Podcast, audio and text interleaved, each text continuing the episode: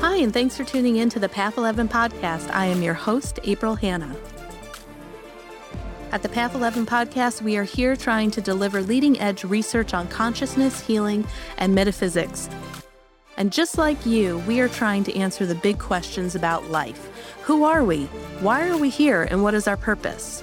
We hope by listening to our podcast, it will make each day you live on earth a little easier to understand. And now for today's podcast. Well, hello, everyone, and welcome to our podcast today. We have a very special guest, one that I am extremely excited about, partially because I have to say she is endorsed by a mentor who I absolutely love. I've read most of her books, Gabby Bernstein, and uh, I can't wait for my guest to share a little bit about the story and connection of how she met her, because it's just a wonderful story of synchronicity. But my guest today, you might have already heard about her, is MaryAnn DiMarco.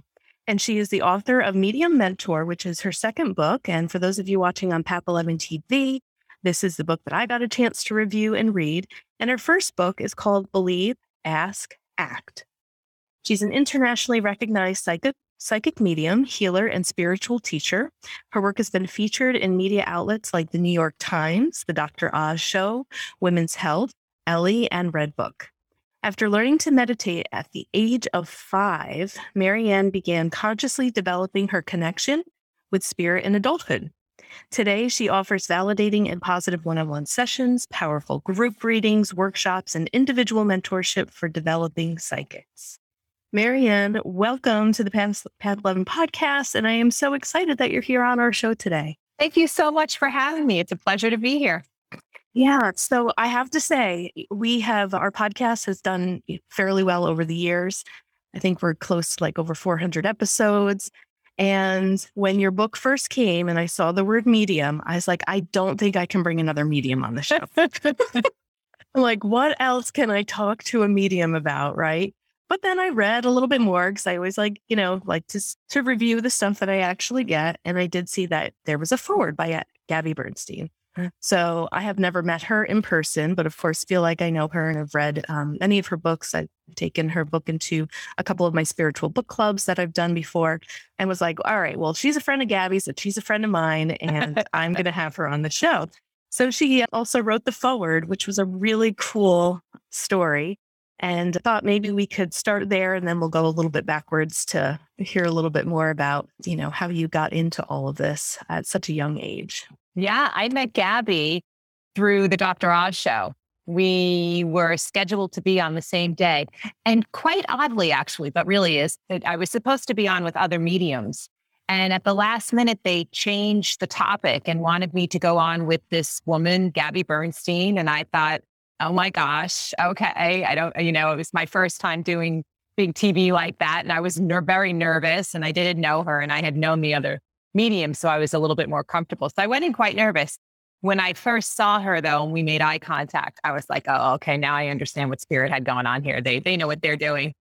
We wound up getting into this wonderful conversation in the green room. And I started reading her and things that were going on in her life. I asked her if that was okay. And right from there, we created this great relationship together. And she's one of my dearest, dearest friends. And uh, as she mentions in the book, I help her uh, learn how to connect to her own guides and, uh, and spirit friends on the other side that help give her connection in this life. Yeah, that's so cool. I love that that story and just like you said how kind of spirit comes in and interweaves these connections with us. And had you written your first book by then? Were you on the Dr. Oz show just to talk more about mediumship or I was on the Dr. Oz show promoting my first book and they wanted me to talk about I don't never forget they wanted me to talk about angels, which I really I thought was like oh, okay, you know, I didn't know really how they what way they wanted me to go.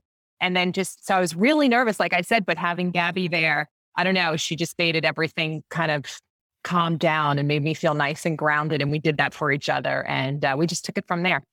Beautiful. Well, I love that you guys are connected because I feel very connected to her work and also yours, having read this book, Medium Mentor. So I think you are probably maybe only the second or third medium that I have interviewed that actually grew up in a home mm-hmm. that was all about this stuff. It wasn't like you know, I, I know in your book you later became confirmed as a Catholic, I think when you became an adult. But you're like, yeah, my mom was channeling when I was young and doing all this stuff. And sometimes I've heard stories where it's just the complete opposite. You know, some mediums are brought up in a very strict religious background. They had to break through some of the belief systems to get where they are. So I'd love to hear a little bit about what it was like growing up and starting to meditate at five. My mom is and was a very big spiritualist. She was very much into this work. And she started going to meditation classes and learning a lot about sending her vibration and, and higher level masters. And so, of course, she wanted to pass this enlightening information on to her child. And so, for lack of a babysitter, I started going to meditation classes with her. And I remember chanting and oming and really wanting to see my third eye and, and trying to understand what all of that meant. And this went on through my adolescence, all through it. And, and I remember hearing about psychics and having it all be very, very normal opposite from others, I actually yearned for conform. All my friends were Catholics making communion and wearing the pretty white dresses. I remember being like, oh, I, don't know. And I used to just throw out like random religions that sounded normal, quote unquote, right, to kind of fit in. But in actuality, I was really just uh, connecting with people on the other side and thinking that everybody could do that. I didn't think it was unusual, gratefully enough. And my mom allowed for that and never made it any more than what it was. She didn't overly focus on it. She just acknowledged that it was going on and tried to give me as much guidance along the way. So I never I never had that fear attached to it. Yeah. I was thinking too, you know, when I read that about you, all that I've come to learn about the brain and the neural pathways and neuroplasticity, and to think that your brain was training to be in this frequency at such a very young age is just kind of, you know, phenomenal too. And like you said, oh, I thought everybody was doing this. It might have like increased probably your accuracy and your ability to do it because that's just the way that your brain has been trained. It's not like you're starting that in your 20s or 30s or whatever the case may be. So, no, right. No one told me to switch off. Right. And, right. So my my brain, my energy, vibration from uh, wherever this was coming from at that time was pretty fluid. I, I just didn't question even the scary things. You know, even because I was so unfiltered and didn't have boundaries as a child, some of that imagery was really tough to deal with. But I just never questioned it. It was never questioned around me. And so I was allowed to continue with that free thought. And I'm really grateful for that. Awesome. So I have to ask too, you said you kind of like crave conformity. Oh, yeah. So what was it you know what what was kind of like your journey to become confirmed and to move into the catholic religion out of all the ones that you could choose i'd like to hear a little bit about that process too I grew up on Long Island and everyone around me was Catholic. I have Italian heritage and all my family members were Catholic.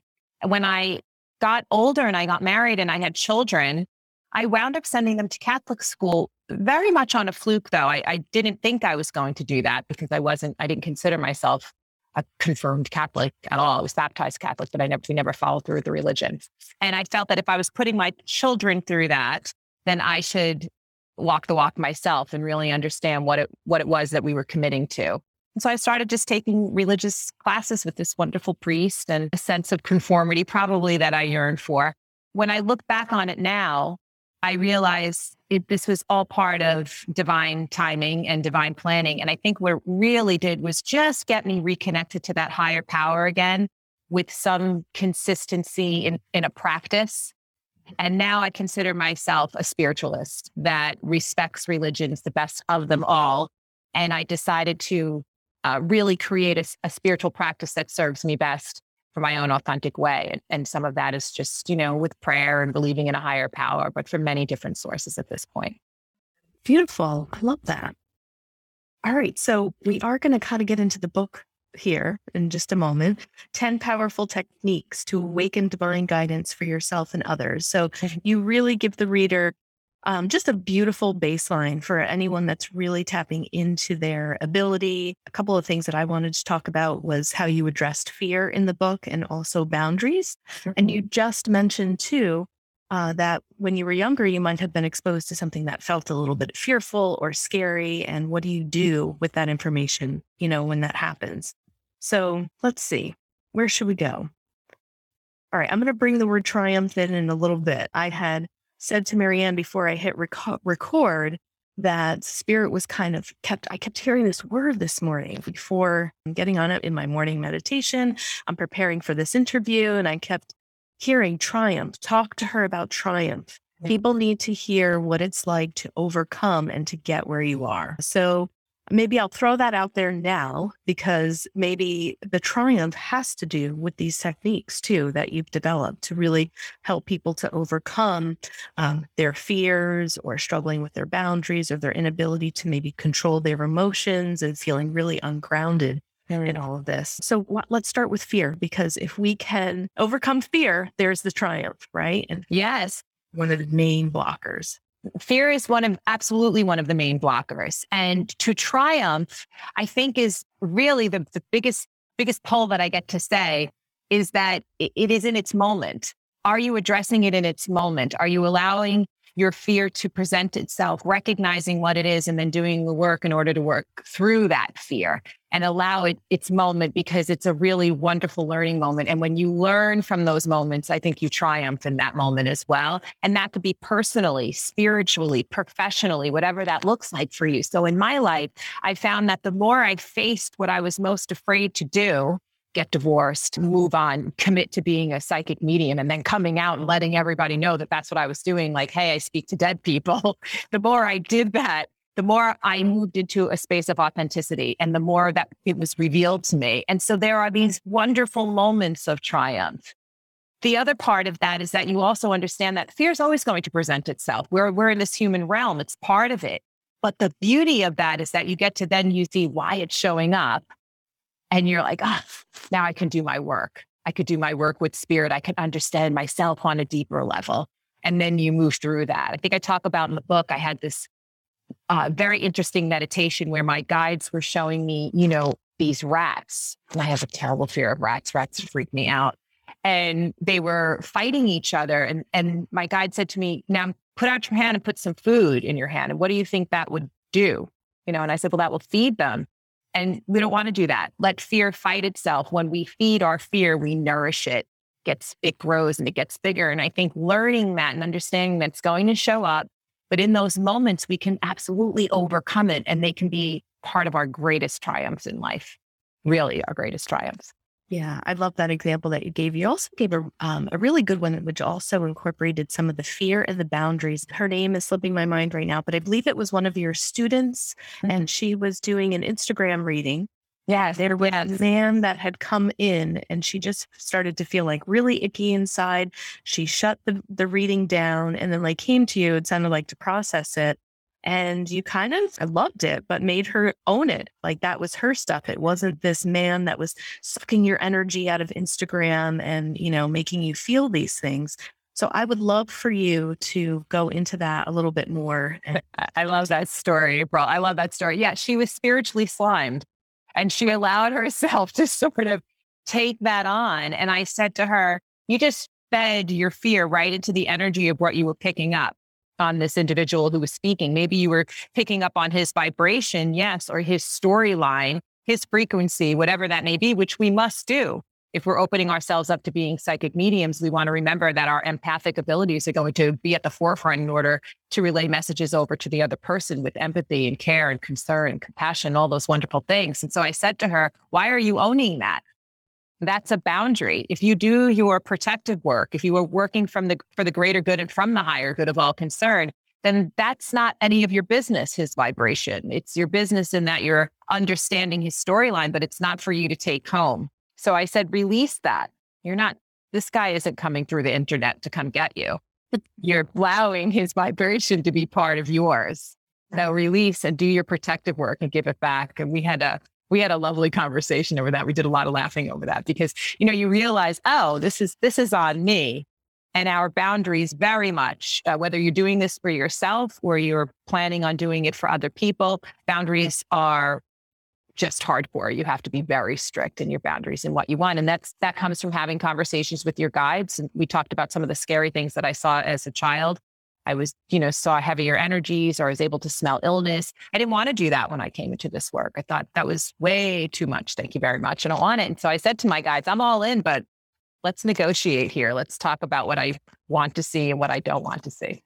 Yeah, I remember when I was in my early 20s, I was very open and I would have these beings kind of visit me at night. And I went to my healer and mentor and she's like, You're you're so open right now. You need to talk to them and say you can't visit me at nighttime. Yeah. Go away. I am yeah, sleeping. Thank you very much. and I tell people you could be strong worded too. You you know, just because we're spiritualists doesn't mean we're saints. Like get it, get your get your sass on. If you feel like that's how you communicate and that's your personality, please speak to energy that way as well, because I'm all about the, are you kidding me? It's 3 a.m. And these are my family members. I'm like, you need to go. I am tired. Unless you have something really important to say uh, and to. Yeah. You know, and the other thing that I teach my students around energy work too is that, like you had said with this, with this one woman, like she might have been tapping into his frequency or information about him but I usually tell my students, like, when you get that, you say, thank you, not mine, and I return it back. Yes. And I was also curious to see what did you think about our intention and our belief systems, right? So I remember when I first got into some of the energy work stuff when I was younger, there was so much practice like, okay, wash your hands up to your elbows make sure that there's a bowl of water with salt in it underneath the massage table. Have this crystal for this and this crystal for this and surround yourself in white light, right? And and all of these rituals, I was like, okay, I better do this, right? Because I don't want this negative energy to come in. But then I met a teacher and he kind of talked about intention and how intention moves consciousness. And if you have a belief system that you can get slimed through the internet, then you might need a metaphor or a visual thing to create to take the slime off. Mm-hmm. But if you don't hold a belief system that you can absorb other people's energy or that you have those boundaries, then you don't need these metaphors or these washing techniques and these bowls of salt water um, in your room because you're not feeding into that energy. I agree. I agree. I agree. I think sometimes that, and to your point, is this mine or is this theirs? That's what I tell my student. Are you really picking up on that for yourself or are you experiencing the vibration of somebody else? And if that's so, then let's work with that. And to me, that is takes a lot of practice. It's where your intuitive skills come in. It's where you're, and it becomes instinctual. You just know that you could start to to move in that space. I think when we first get started, some of those practices are important. It helps people feel safe. But I agree. I think that spirit will show you that if you are working for that greater good and from that higher good, if you'd like to do those things because it just makes you feel good and it makes you gives you a little extra ump. And, and a lot of people enjoy part of that as being their consistent practice. Just don't put fear into put joy into it, put gratitude into it, honor it, honor its origins. Uh, if, if you enjoy that stuff, might by all means put your crystals out, charge them in the full moon, and enjoy that. I, I love stuff like that, but it's not for fear. It's for fun. It's for added vibration. It's even, and if it's helping you, if you're in a negative space in your life, if you're going through a lot, and you want to put salt around your door or you want to do uh, something that makes you feel wonderful to help you raise your vibration, whether it's salt or listening to music, do that. But again, use it as a tool to enhance your frequency to allow the good to flow through you again and to readjust your alignment. But let's not put fear into it. I love that. Thank you for saying that. Yeah, I totally agree with you too. And sometimes those tools like the salt or the crystal or whatever it helps us to focus our intention too, you know. And sometimes if we don't have a trained mind, maybe like you were starting at five, right. you know, years old, you know, in order to use that as a focus point. So maybe some mediums might have a certain like, you know, a crystal ball, right? Yeah. It's a tool that I use to get me focused. And it doesn't matter if it's a crystal ball or if it's a glass of water or tea leaves or whatever the case may be. It just helps the person to focus. Absolutely. Because you could really be nervous when you start doing this work as well. The ego gets in there and the ego wants to mess with you. What if you get it wrong? What if you're not going to make connection? And I find that some of those tools really help because I grew up this way, but I didn't grow up reading people. When I started reading people, I, of course, I got nervous. You know, what if spirit doesn't talk to me today, whatever that is. Your ego can really get the best of you. So I had a crystal with me. I'd light a little candle.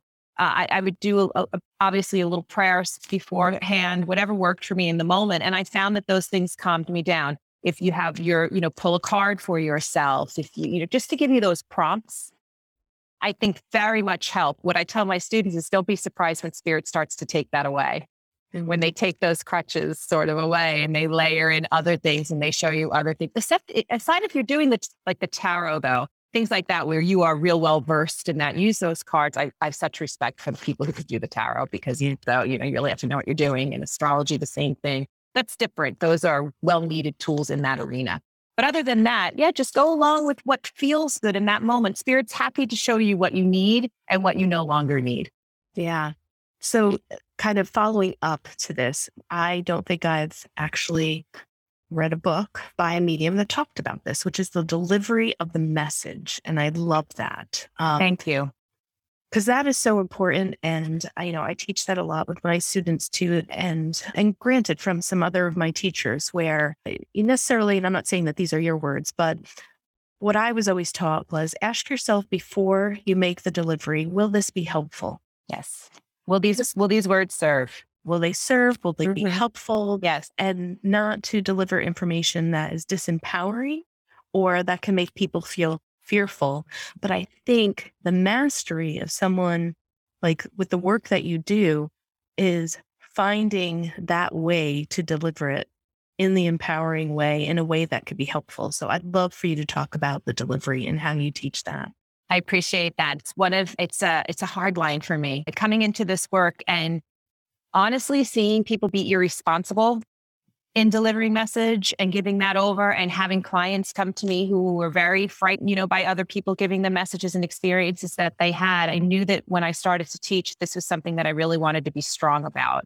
Mm-hmm. And delivering message with care, concern, and compassion, understanding that as a psychic medium, as a, a healer, as a life coach, as somebody that is channeling period in your life for others, we must deliver with responsibility behind it. We must understand that there's a weight of responsibility as well when you're especially when you're dealing with people's lost loved ones on the other side that they're grieving and that there are feelings here. And so you want to ask yourself is this message going to serve this person? Is this for the greater good? Is this something that they can walk away with and feel healed? What's your takeaway look like when you're giving somebody their spiritual prescription when you're giving them their guidance and i worked very hard understanding my translation and always going with the translation for the higher good.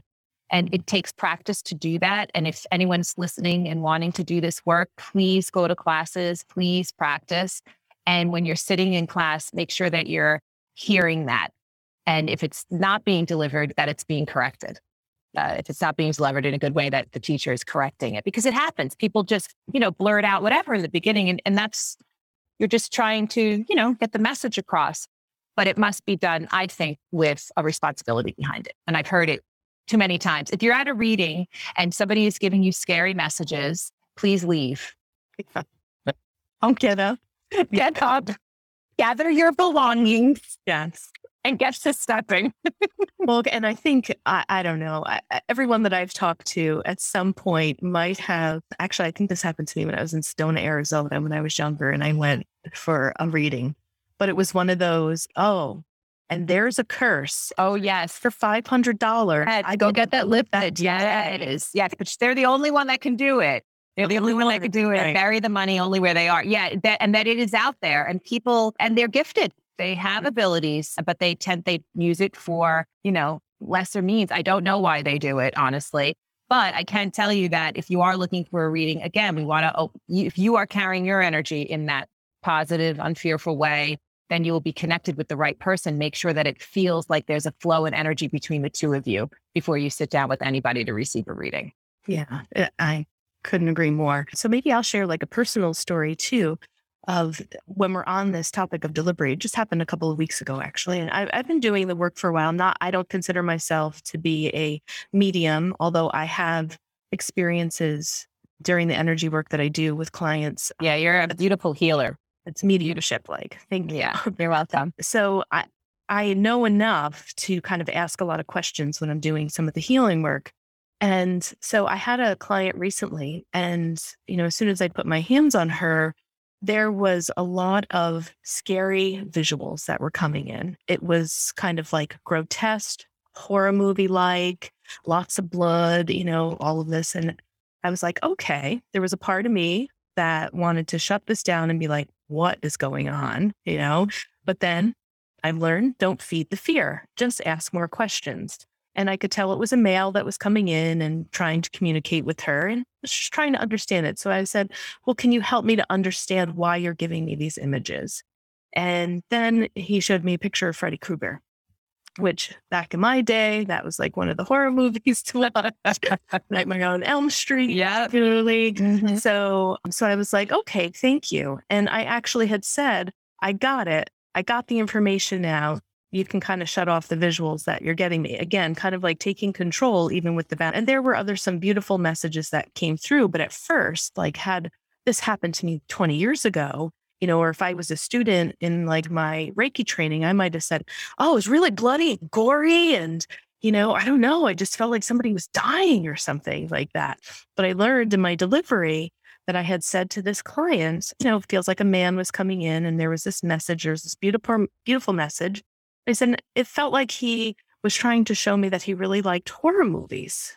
You know, I to the Freddy Krueger instead of the blood and the gore.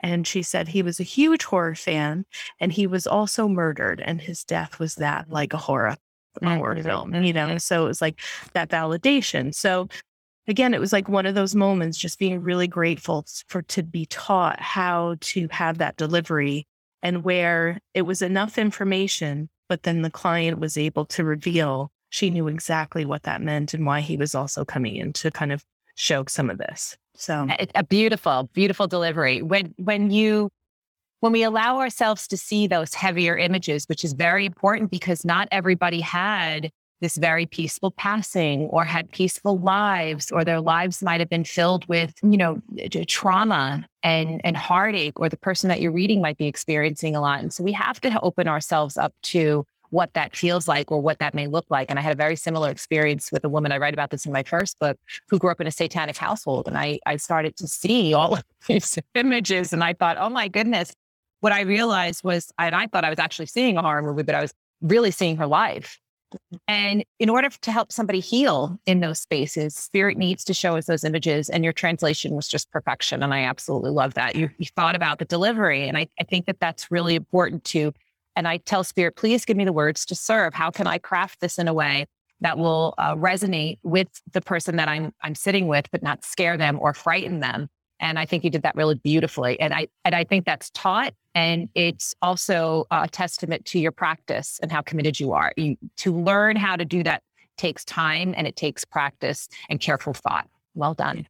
Yeah, thank you. So, and also my mental health background. So, I've been a mental health therapist for about 20 years, but it makes me think too. And we don't, I don't think I've ever talked to a medium about this either. Like in clinical therapy, we can become vicariously traumatized by the trauma stories. Sure. And then they always say seek supervision, you know, talk to another therapist about the stories that you're hearing. And I can only imagine that it has to be very similar because you are also working in the realm of we'll say death. I like to use the word transition because there's not re- they're not really dying per se. They're just mm-hmm. kind of moving out of the physical form. But this is like heavy stuff that you're doing on a daily basis. So, do you have any recommendations for that type of supervision or when, you know, it sounds like that was a really heavy case too of working with someone, you know, that grew up in a satanic household. And, you know, it's probably much different, but then to have that session be done and be like, whoa. uh, you know, what are your thoughts about processing some of the heavier cases? Do you have a go to person that you go to just to process a little bit of what you've experienced and saw? I do. You know, I have my teacher, my beautiful teacher, Pat Longo. But what I really learned was understanding that my guides will help me filter that energy. They've also taught me how to let go and do release energy work at the end of each session that feels a little much. Yes, I have uh, heard uh, countless ways that people can transition. And yes, it has affected my life uh, in many ways, and it can conjure up fear and worry and concern. And what I always say is spirituality is comprehensive care. It is part of your healing process. Yes, it's part of your connection, but if you're really listening, then you will be led to modalities in order to help you, earthly modalities in order to help you process and understand your own path and own lessons. So I've been led to therapists at time in my life. I, my mother's a psychotherapist, so it's no surprise, you know, spiritual teachers, people of like mind that I've met through classes, books, acupuncture, uh, taking care of my vessel, my body in a very certain way absolutely helps with that release and understanding to not apply them to my own life. Again, we go back to what is mine and what is theirs. And this has taken time and, and again, very much practice not giving into the fear or allowing other people's storylines to affect my own life. And over the years, of many years that I've been doing this, and even since I was a child, I do have an interesting way to just uh, release. And it's it's again, we go back to that hardcore boundary. And what I also do is I send that storyline a lot of light. Uh, I give it prayer, I give it light, I send them on their way. I ask their guides and their loved ones to protect them and be with them. And that very much helps me release the energy because it feels uh, act, like an action that I can do. And so I'll, I'll include them in my healing circles and whatever that looks like. And, and to me, that's something, another technique that I've learned over the years that when I give over that light and send them on their way in their own, in their own space, but with hopefully good guidance that spirit has given them and, and hopefully they get led to other areas of, of healing. And uh, that seems to help. Yeah. And I think what's important about what you just said too, it's like as you're in the field for a while, you also realize you don't have to hold on to these stories. No. Don't have to become yours. You know, it's like you can let them go. Whereas I see some of my younger students at first are like, oh my God, that person's energy. And they had me like this for like three days. It's like, no, no, no. no, no, three days, not even three minutes. Yeah. You sort of want to do that release work. You want to work on that. I, I wasn't ever really formally taught that. I had kind of learned that myself that I was give myself permission to give it back because we're not here to figure out somebody else's contract. The ego would want us to do that, to make it right, to continue the storyline. I hope I gave them enough. I hope the messages were okay. Blah, blah, blah, and then that hamster wheel of thought, you know, our earthly self can get in the way. When you realize you're just the conduit and that this work is not about you at all, it's really about the light that comes through you in order to serve that very much helps. It's almost a relief in a way uh, that it's not for us to figure out. But if you're doing it again with care, concern, compassion, if they have, if you're concerned for their well being, please, you know, give them to the right people in order to handle that. Yes, follow through, but spirit's going to provide all of that for you. And just like anything else, practice makes better. You just keep doing it and you realize what serves you well and you just keep doing it over and over and over again. Okay, so there's another part in your book, and you talk about how many times people will lead in with, This is going to sound crazy, but. yes. And I have one for you. Oh, I love it. I promise you, I won't think you're crazy. Okay. and uh, and then you can go into kind of talking a little bit about that since we kind of mentioned mental health in a, in a little bit. So you covered it really beautifully. So I read your book last week we were going to i think meet on a friday and then we rescheduled. Yeah. And the day that i sat down it was like this beautiful like nice cozy rainy day had like a fire on and i read it and then after i read it this it wasn't boring but then i took a little nap. But it was like this i was kind of like in a meditation sleep not fully asleep not fully awake.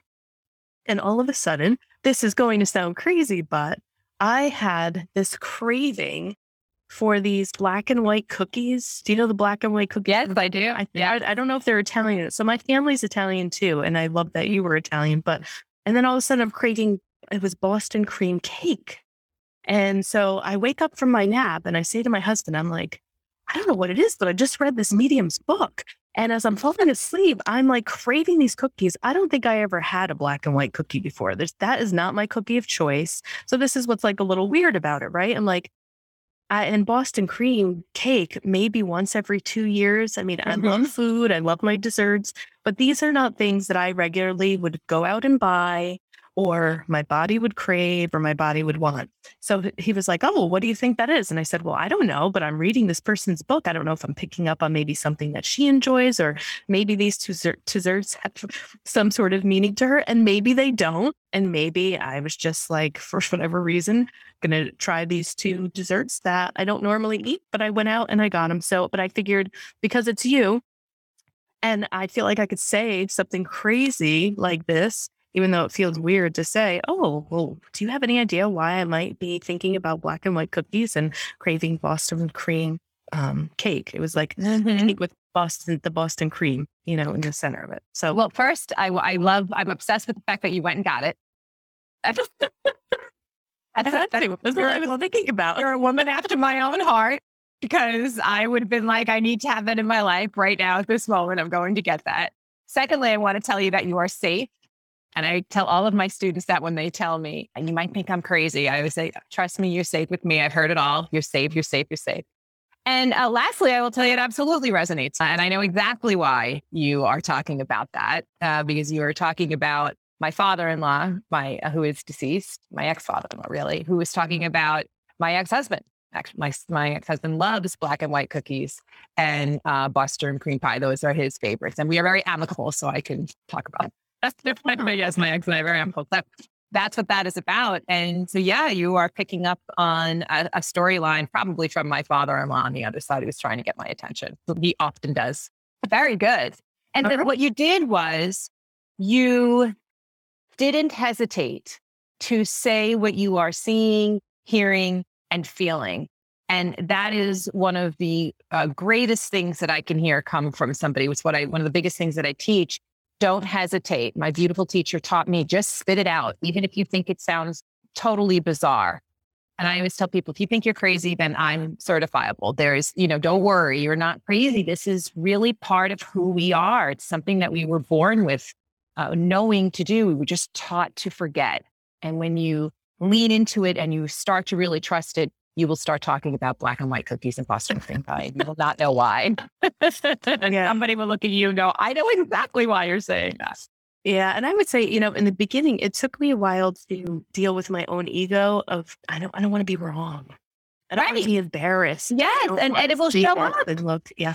No matter how many years I've been doing this, you know, the ego will present itself and it's tricky. It loves to come up in many, many different ways. When you are consistent in this practice, you start to recognize it a little bit easier. And then, just like your fear and your doubt, you get to work with it. It becomes a learning tool. It's no longer a detriment, it's a superpower. And you say to yourself, oh, so my ego's showing up, is it?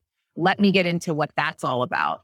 And then you can do lots of wonderful different mental therapies, emotional therapies for yourself, whatever that looks like. You can go into cord cutting and soul contracts and all that fun stuff.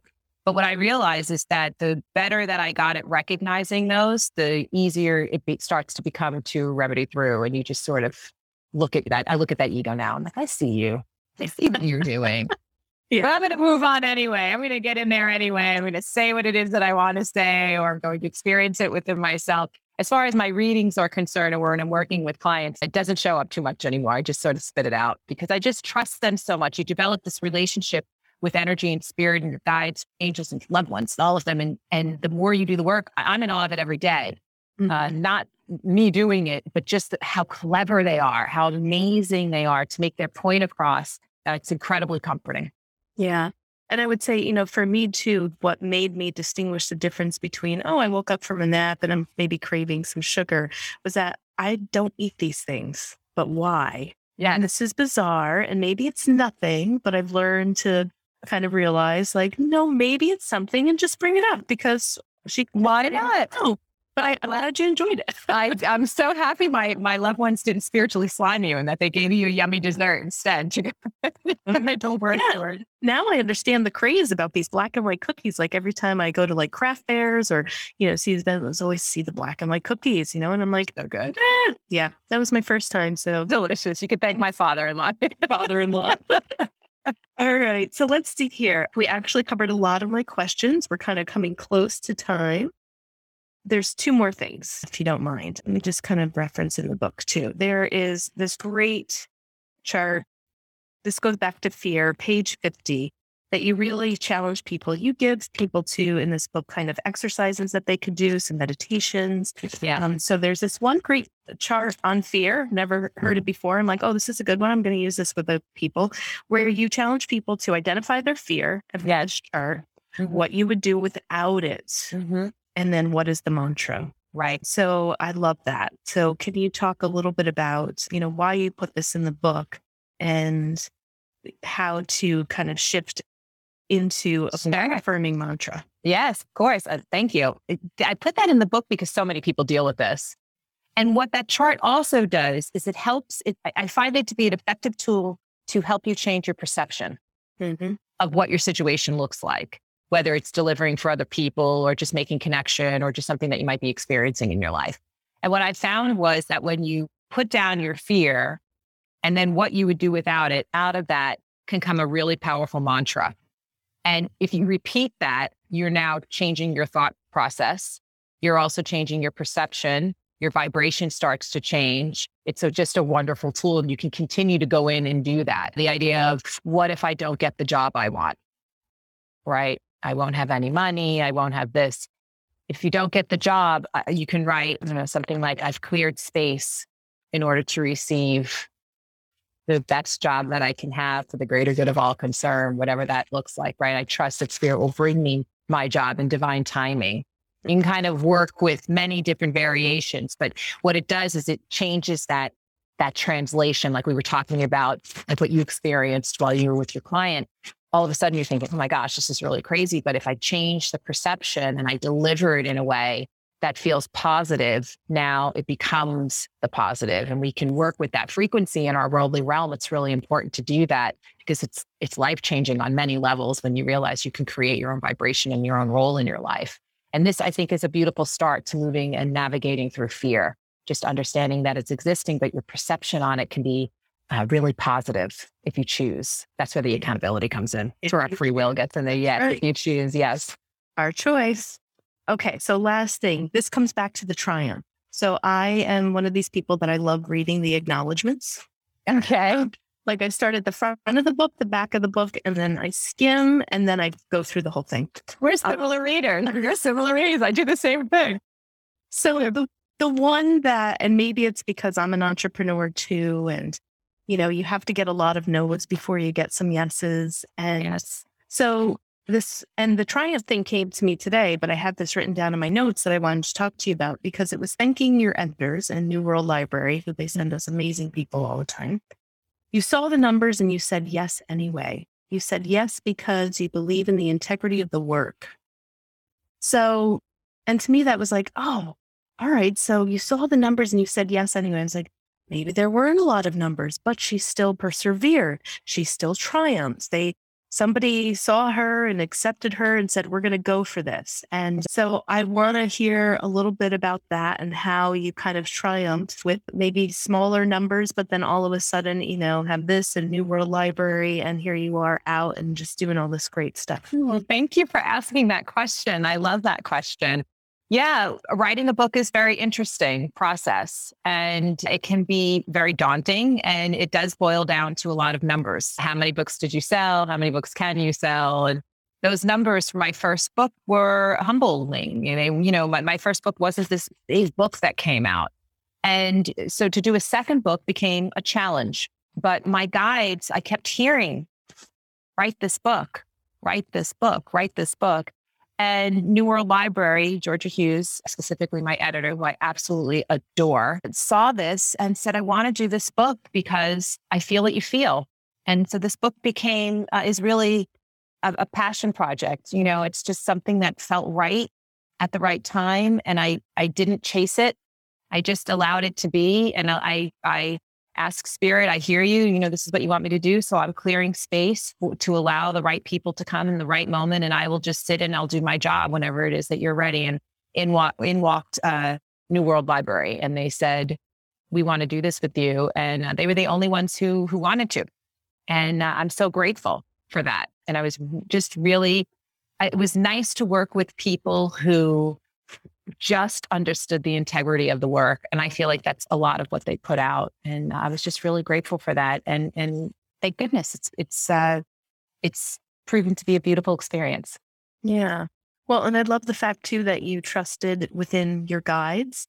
Mm-hmm. Even if the first book and the numbers were humbling and you didn't let the ego kind of say, you shouldn't write another book again. What are you thinking? A lot of people around me told me not that it's too much work. You know, you don't I don't, I didn't write this book to make some sort of fortune off of it or whatever. You know, I wrote this book because I felt the information was really important to get out. It's information that I craved when I was really getting into this work. And I, I just wanted to get it out there. And when I committed to that in my mind and my soul, I realized that that's all it, it is. That's all it's meant to be. and spirit gave me the right people in order to get that out there in that in that same way and i'm so much appreciative of it so it's been a I, I tell georgia all the time it's just been a really a beautiful experience this book has flowed out of me it flowed out of me right from the beginning and i, I didn't feel like i was chasing anything and uh, it's been a great journey with it i love it i will and i'm so glad that it landed in my lap Thank in you. my life. And you know, you only need a one yes, right? You can get a That's right. but you get a million no's all the time. Gabby,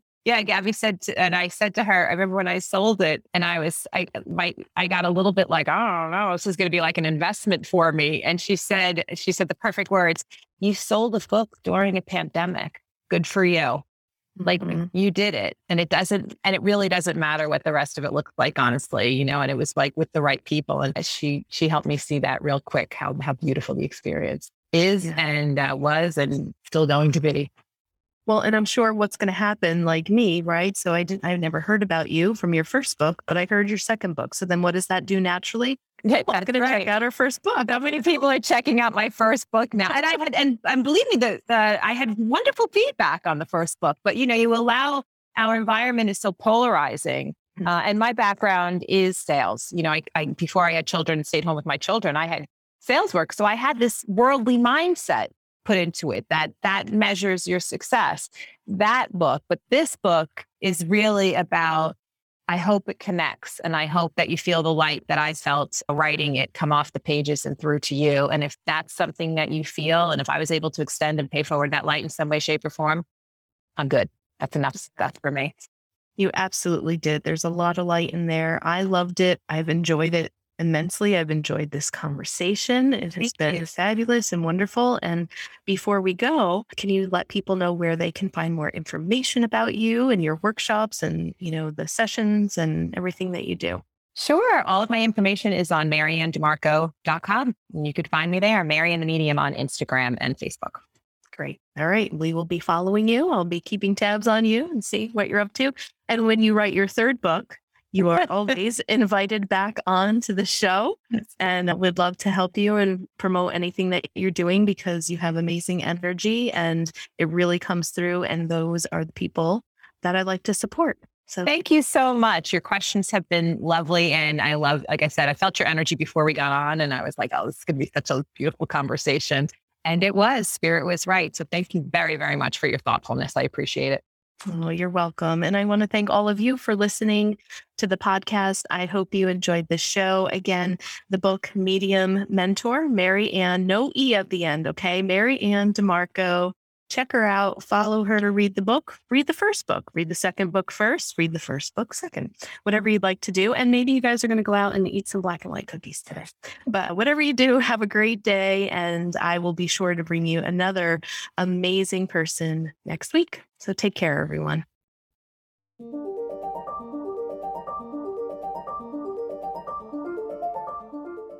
Thanks so much for tuning in to today's show. If you haven't already, please subscribe and rate and review the Path 11 podcast in Spotify, Apple Podcasts, or wherever you listen to your podcasts. Also, this podcast is made possible by our sponsor, Path 11 TV.